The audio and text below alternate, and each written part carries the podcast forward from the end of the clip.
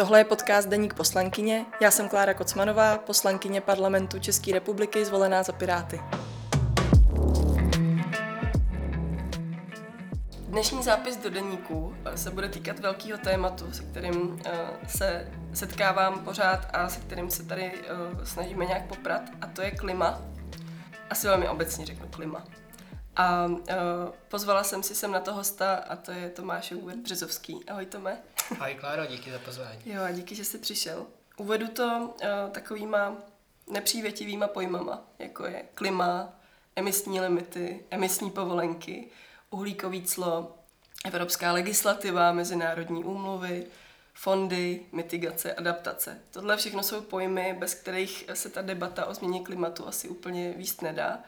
Na druhou stranu jsou to pojmy, které spoustu lidí, i kterých znám uh, já, i kterými jako třeba, uh, který neznám osobně, ale kterými o tom píšou, nebo co tak hmm. i uh, vnímám ve veřejné debatě, že je to spíš odpuzuje. Tady právě kvůli těm jako až nesrozumitelným um, pojmům a, uh, a celkovému kontextu. Myslíš, že se o tom dá bavit nějak jako přívětivějc, celkově o změně klimatu, o tom, co nás čeká? Je tady ještě taková jako velká věc a to je nějaká uh, klimatická skepse, environmentální žal hmm. a, uh, a strašení vlastně uh, politikama o tom, že klimatická změna se blíží a všichni schoříme. Myslím, že se o tom dá mluvit nějak tak, abychom lidi nemuseli strašit, ale zároveň abychom upozorňovali na to, jak je to palčivý a jako závažný téma. Tak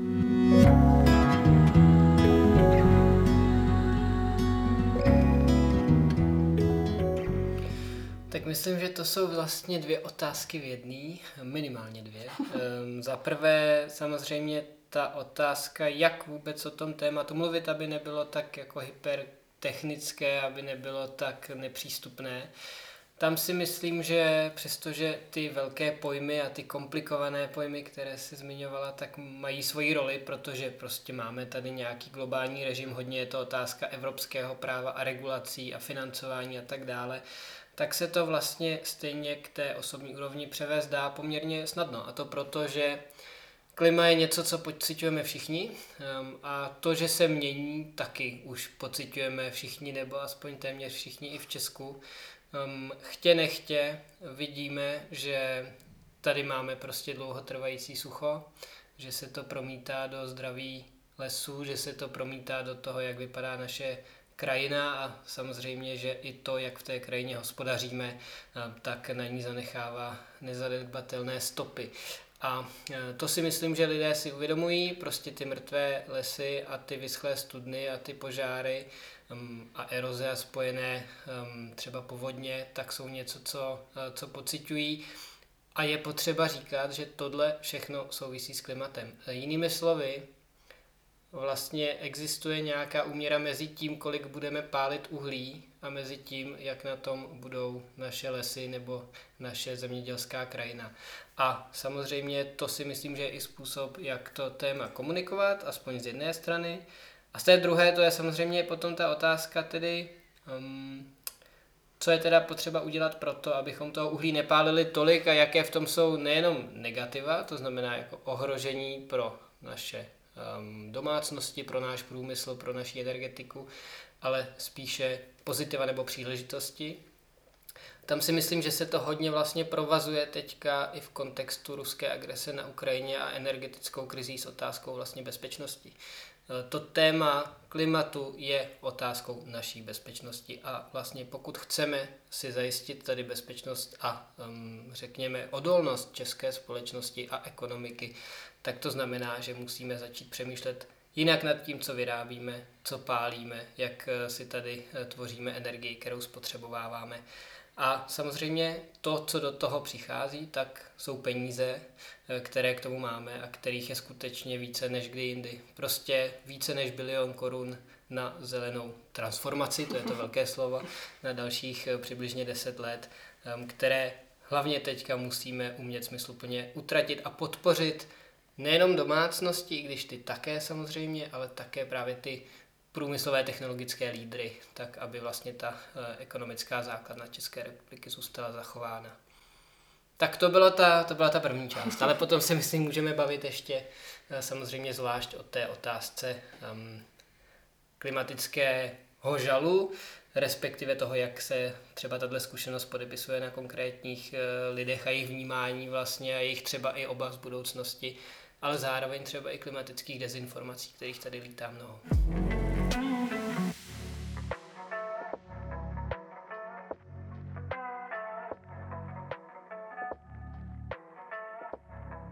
Jsi zmínil i tu energetickou soběstačnost a bezpečnost, což je vlastně věc, která teda v kontextu eh, bohužel války na Ukrajině, tak ale tady vlastně otevřela, aspoň u nás v České republice, eh, tu debatu víc směrem k tomu, že opravdu potřebujeme instalovat obnovitelné zdroje.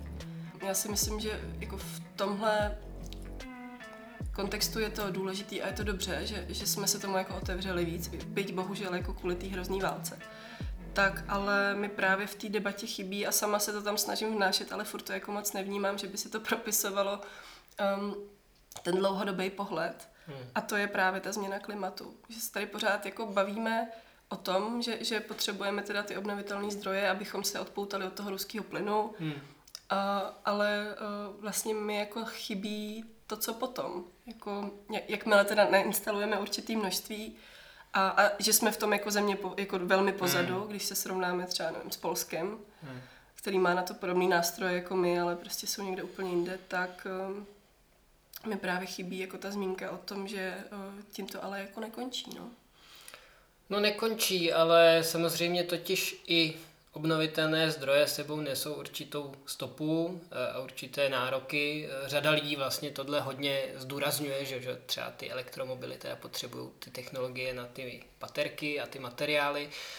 A toto je vlastně velmi živá evropská debata, i kde ty materiály a suroviny vlastně brát a jestli je budeme těžit eh, tedy tady v Evropě, nebo je budeme dovážet eh, přes půl světa z Afriky, a nebo už budeme vlastně dovážet ty hotové komponenty z Číny, jak to dneska děláme, protože 4 z 5 solárních panelů, možná i více v Evropě, jsou vyrobeny v Číně a hmm. potom samozřejmě eh, tu energetickou soběstačnost úplně neposilujeme, že jo? Hmm. protože pokud jako vyměníme závislost na fosilních palivech z Ruska za závislost na dodávkách technologií v obnovitelných zdrojích, baterií v elektromobilitě z Číny, eh, tak sice možná pomáháme chránit klima, ale z hlediska vlastní bezpečnosti a soběstačnosti to úplně věc neřeší. Takže tohle, myslím, všechno do té diskuze musí vstupovat, ale asi co k tomu dodat eh, z toho dlouhodobého pohledu, ta otázka prostě není jenom výroba, nejsou to jenom zdroje, ale je to ta spotřeba.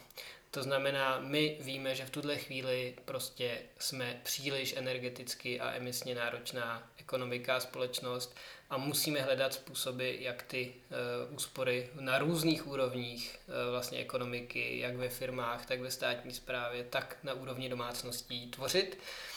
Um, třeba i také některé věci lépe sdílet uh, a to si myslím, že stále je trochu okrajovou částí diskuze, která letos nebo v loňském roce respektive se, se zvedla a to právě díky cenám energií, protože to je to, co samozřejmě v důsledku lidi eh, do velké míry motivovalo k úsporám spolu teda dejme tomu s nějakými informačními kampaněmi, No, protože když jsou prostě energie drahé nebo když jsou výrobky drahé, tak samozřejmě si uvědomuji, že si je nemůžu dovolit, ale asi potřebujeme hledat i systematičtější cesty k motivování k úsporám, Což třeba je právě to, že vytváříme programy na podporu eh, jednotlivců a domácností, tak aby eh, třeba zateplovali eh, své domovy nebo, vytvár, nebo vyměňovali třeba zdroje tepla.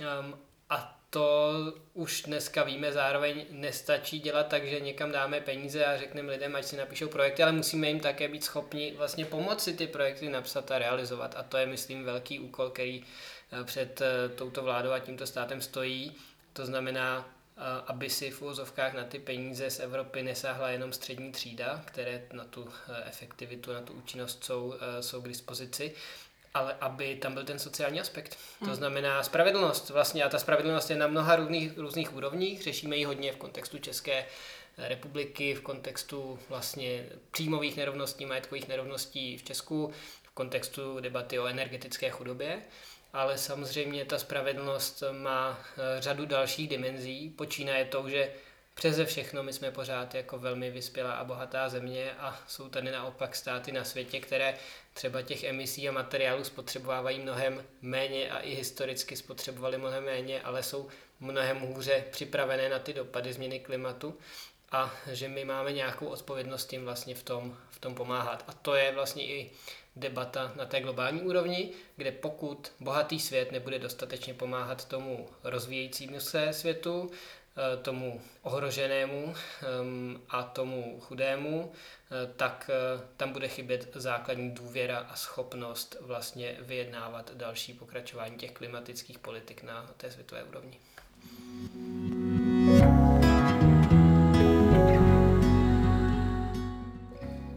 Tohle, co jsi zmínil, tak eh, byl vlastně uh, asi jediný takový velký pozitivní závěr i z toho posledního mezinárodního hmm. panelu, ne? Že budeme teda přispívat chudým zemím na to, aby se s tím taky popasovali, protože bez toho to prostě nedokážeme všichni udělat. Já se tě zeptám na jednu věc, mně se teďka stalo, byla jsem v sobotu na debatě s, s vysokoškolákama, obecně hmm. řeknu, a Bavili jsme se teda převážně o prezidentské debatě a já jsem říkala, že mě uh, jako strašně zahřálo na srdci, že uh, v těchto prezidentských volbách se už jako novináři sami ptali a kandidáti někteří se sami hlásili k různým liberálním hodnotám, ať už se to týkalo lidských práv, nebo um, třeba istambulské umluvy, nebo legalizace konopí a tak podobně. A uh, jeden člověk se mě tam zeptal, no jo, ale třeba na environmentální otázky vůbec nedošlo. Proč si myslíte, že to tak je? A mně to vlastně došlo až v tu chvíli, že vlastně tohle byla věc, jako o který se ani jeden z těch kandidátů moc nebavili. Jo? Některý ve svých programech hmm. taky zmínili prostě energetickou bezpečnost, eh, ochranu přírody, podobné věci, ale nebylo to vůbec jako předmětem těch hlavních debat.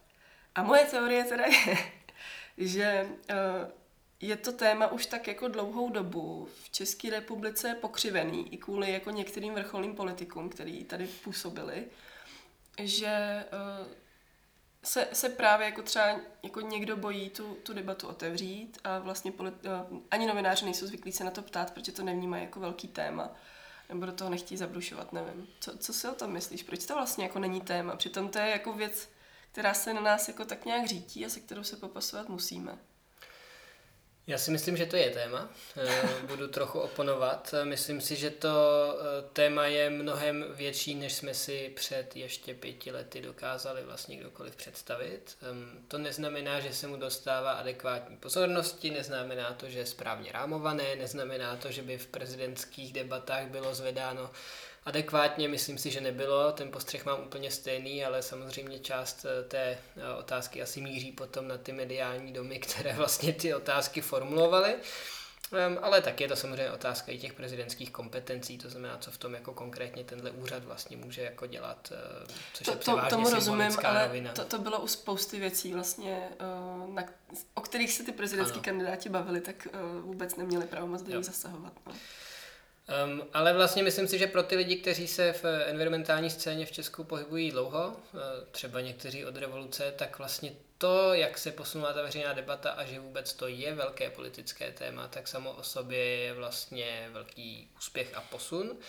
A teď jako to téma se překládá a překlápí do různých jako podtémat nebo navazuje na různé další témata. A to právě jsou ty otázky jako energetiky, že jo? prostě soběstačnosti, bezpečnosti, drahoty, vlastně jako proměny toho průmyslu, jak vypadá naše krajina, jaké jsou naše hospodářské praktiky, proč tady prostě pořád máme ty velké agrokonglomeráty, které drancují tu krajinu, proč se o ní neumíme starat, proč eh, prostě myslivost vypadá, jak vypadá to, tak, že prostě zvěř jako spásá všechny mladé stromky ve velkém místo toho, abychom ty lesy skutečně obnovovali.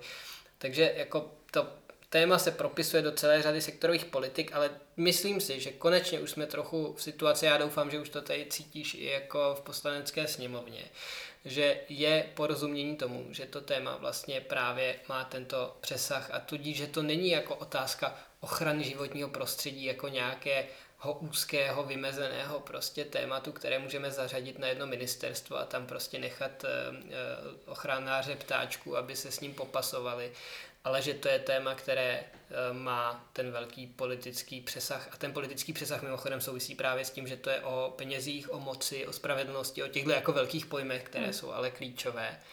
A myslím si, že to, co na to má zásluhu, tak je jednak eh, to, co jsem zmínil, to znamená lidé pocitují, že se jich to osobně dotýká a jsou z toho jako znepokojeni a ty demonstrace, které tady byly už třeba před těmi asi pěti, šesti lety, tak vlastně třeba výrazně nastartovaly právě i tu evropskou agendu a to, že Evropská komise a Evropské instituce obecně dneska vlastně z klimatu mají v podstatě téma číslo jedna z jeho ochrany. No a pak právě na to navázané politiky, případně zákony, ale také to financování, tak si myslím, že stimulují a motivují tu debatu i v rámci jako české veřejné zprávy, kde konečně snad jako se blížíme tomu, že ten rezortismus, to řešení těch témat v rámci těch jako klastrů, v rámci těch jednotlivých ministerstev eh, bude do nějaké míry překonáno. Možná, že teď a tady to téma nebylo nejvýš, protože zrovna nehoří les v Hřensku, Eh, zrovna jakoby není teďka největší téma kůrovec, ale hmm. prostě ty témata byly trošku jiné. Byla to jako otázka fakt jako drahoty, inflace, prostě schopnosti um, zajistit mezinárodní svrchovanost České republiky a vůbec jako jak se dál stavět eh, k ruské agresi na Ukrajině. Um, ale já jsem přesvědčený o tom, že to téma jako dále bude se propisovat. Samozřejmě někdo z něho může být unavený, ale jakoby ono si nás úplně, my si ho úplně nevybíráme, to téma si nás vybralo tím, že prostě je významné a že se nás bude dotýkat. A upřímně řečeno, já mám jako velkou naději v to, že i nová prezidentská kancelář vlastně bude ochotná v tomto sehrávat nějakou konstruktivní roli, podobně jako tomu je třeba na Slovensku, kde prostě hmm. Zuzana Čaputová byl zásadní podnět pro to, aby se z klimatu stalo veřejné téma.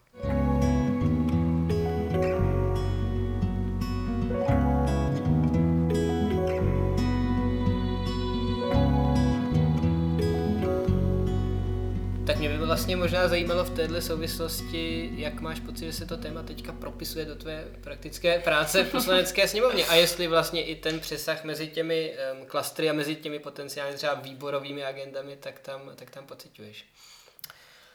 Um, já to vnímám zejména kvůli té uh, energetické transformaci, kterou teďka procházíme kvůli té válce. Um,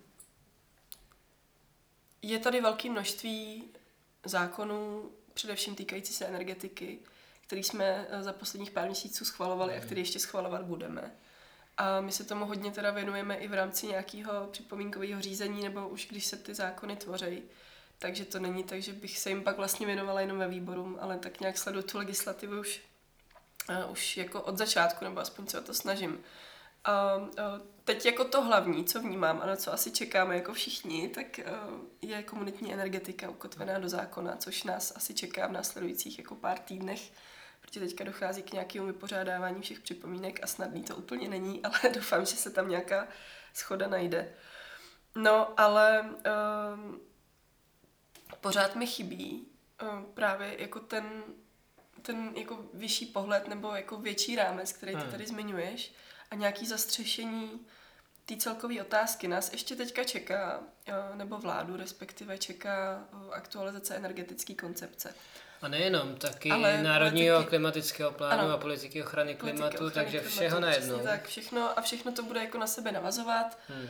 A eh, to, to jsou vlastně jako velké věci, se kterými se teď popasovat musíme, ale pořád mi tam chybí nějaký um, mm, nějaký ten vyšší pohled, protože já mám pocit, že my plníme cíle, které plnit musíme, z hlediska jako uh, z hlediska přijímání evropské legislativy, tam jako nevnímám, že bychom jako se na něco nepřipravovali. I jako vlastně Fit for 55, který, který nás teďka čeká, tak uh, si myslím, že ty pohledy k tomu nejsou tak skeptický, jak byly třeba před rokem a že jsou na to i ty ministři připravení. Mm-hmm Eh, to, to nějak jako do těch zákonů dostat a, a popasovat se s tím. Ale pořád mi chybí právě ten větší pohled na to, eh, na to klima. A mě třeba i po tom, co eh, proběhla, co klimatická žaloba vlastně žalobala vládu, že se tomuhle nevěnuje dostatečně a já se s tím stotožňuju, tak po tom, co vyhrála ten soud um, vlastně minulý rok, tak um, já jsem si říkala, že by vlastně bylo dobrý mít nějaký klimatický zákon mm-hmm. v mhm. České republice, kterému by se ale věnovali právě jako více rezortů, jak jste tady zmiňoval, že to není jenom na těch ochranářích žab, žabiček třeba nebo ptáčků, tak eh, já si myslím, že by na tom měla pracovat doprava, mělo by na tom pracovat Ministerstvo pro místní rozvoj, Ministerstvo životního prostředí, zemědělství a uh, Ministerstvo průmyslu a obchodu. Tohle prostě, dokud tyhle rezorty na tom nezačnou nějak systematicky spolupracovat, tak uh, jako nemá smysl asi nic tvořit, anebo má, ale je to tak jako uh, jednotlivý a nepropojený. A to je to, co mi chybí. No.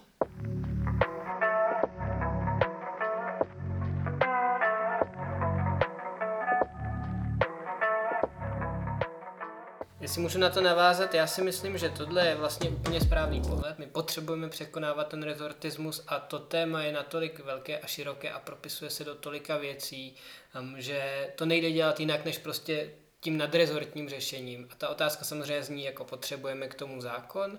Myslím si, že by to mohlo být dobré, ale zároveň já mám pocit, že hlavně potřebujeme ty struktury. A to vlastně by měla být nějaká jako rada nebo nějaký výbor nebo zmocněnec. No no, ale uhelná komise řešila vlastně jenom odklon od uhlí hmm. a prostě v kontextu scénářů české energetiky. Ale my se můžeme inspirovat v zahraničí. Jo. V Dánsku mají prostě vědeckou komisi, která každý rok vyhodnocuje na vládní úrovni plnění jejich klimatických závazků a cílů a ten, a ten, ten parlamentní sbor a ta vláda se jim vlastně každý rok zodpovídá z toho, jestli je plní dostatečně. Hmm. Jo. Hmm. V Německu zase mají super ministra v uvozovkách pro ekonomiku a klima a vlastně tyhle témata se spojují, protože je chápáno, že třeba je to i otázka budoucnosti jejich průmyslu, jo, včetně teda automobilového průmyslu, který je u nás tak důležitý a tak vzývaný. Takže za mě vlastně schopnost řešit to téma nadrezortně na vládní úrovni a dát mu tu prioritu, tak je, tak je klíčová. S tím eh, naprosto souhlasím. A zároveň bych chtěl říct, že my jsme měli teďka půl roku předsednictví v Radě Evropské unie a eh, to předsednictví se velmi povedlo. Kohokoliv se zeptáte na evropské úrovni, tak vám to potvrdí. A ty otázky, které se řešily do velké míry, souvisely s klimatem a s energetikou. A dneska na tom politickém kapitálu můžeme stavit i na tom mezinárodním poli a můžeme ho vlastně využívat. Um, ať už třeba bychom podali případně kandidaturu na hostitelství toho takzvaného kopu, anebo se to rozhodneme využít jinak. Ale k tomu, abychom si ten kapitál zachovali a tu kredibilitu uchovali, tak potřebujeme plnit ty závazky doma. A myslím si, že v tuhle chvíli to bude ten kámen úrazu, respektive to je to, co bude bolet.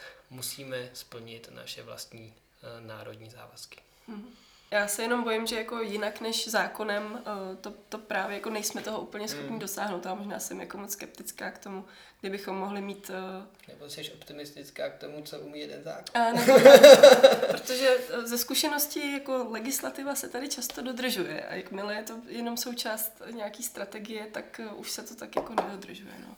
Ale fakt je, že my jsme zatím ty naše emisní cíle a závazky totiž taky dodržovali. Jo? Um, ale teď pravděpodobně to začne jako být do toho, tak teprve uvidíme, jako jak se to z toho jo, vyvrbí. Jo. Ale...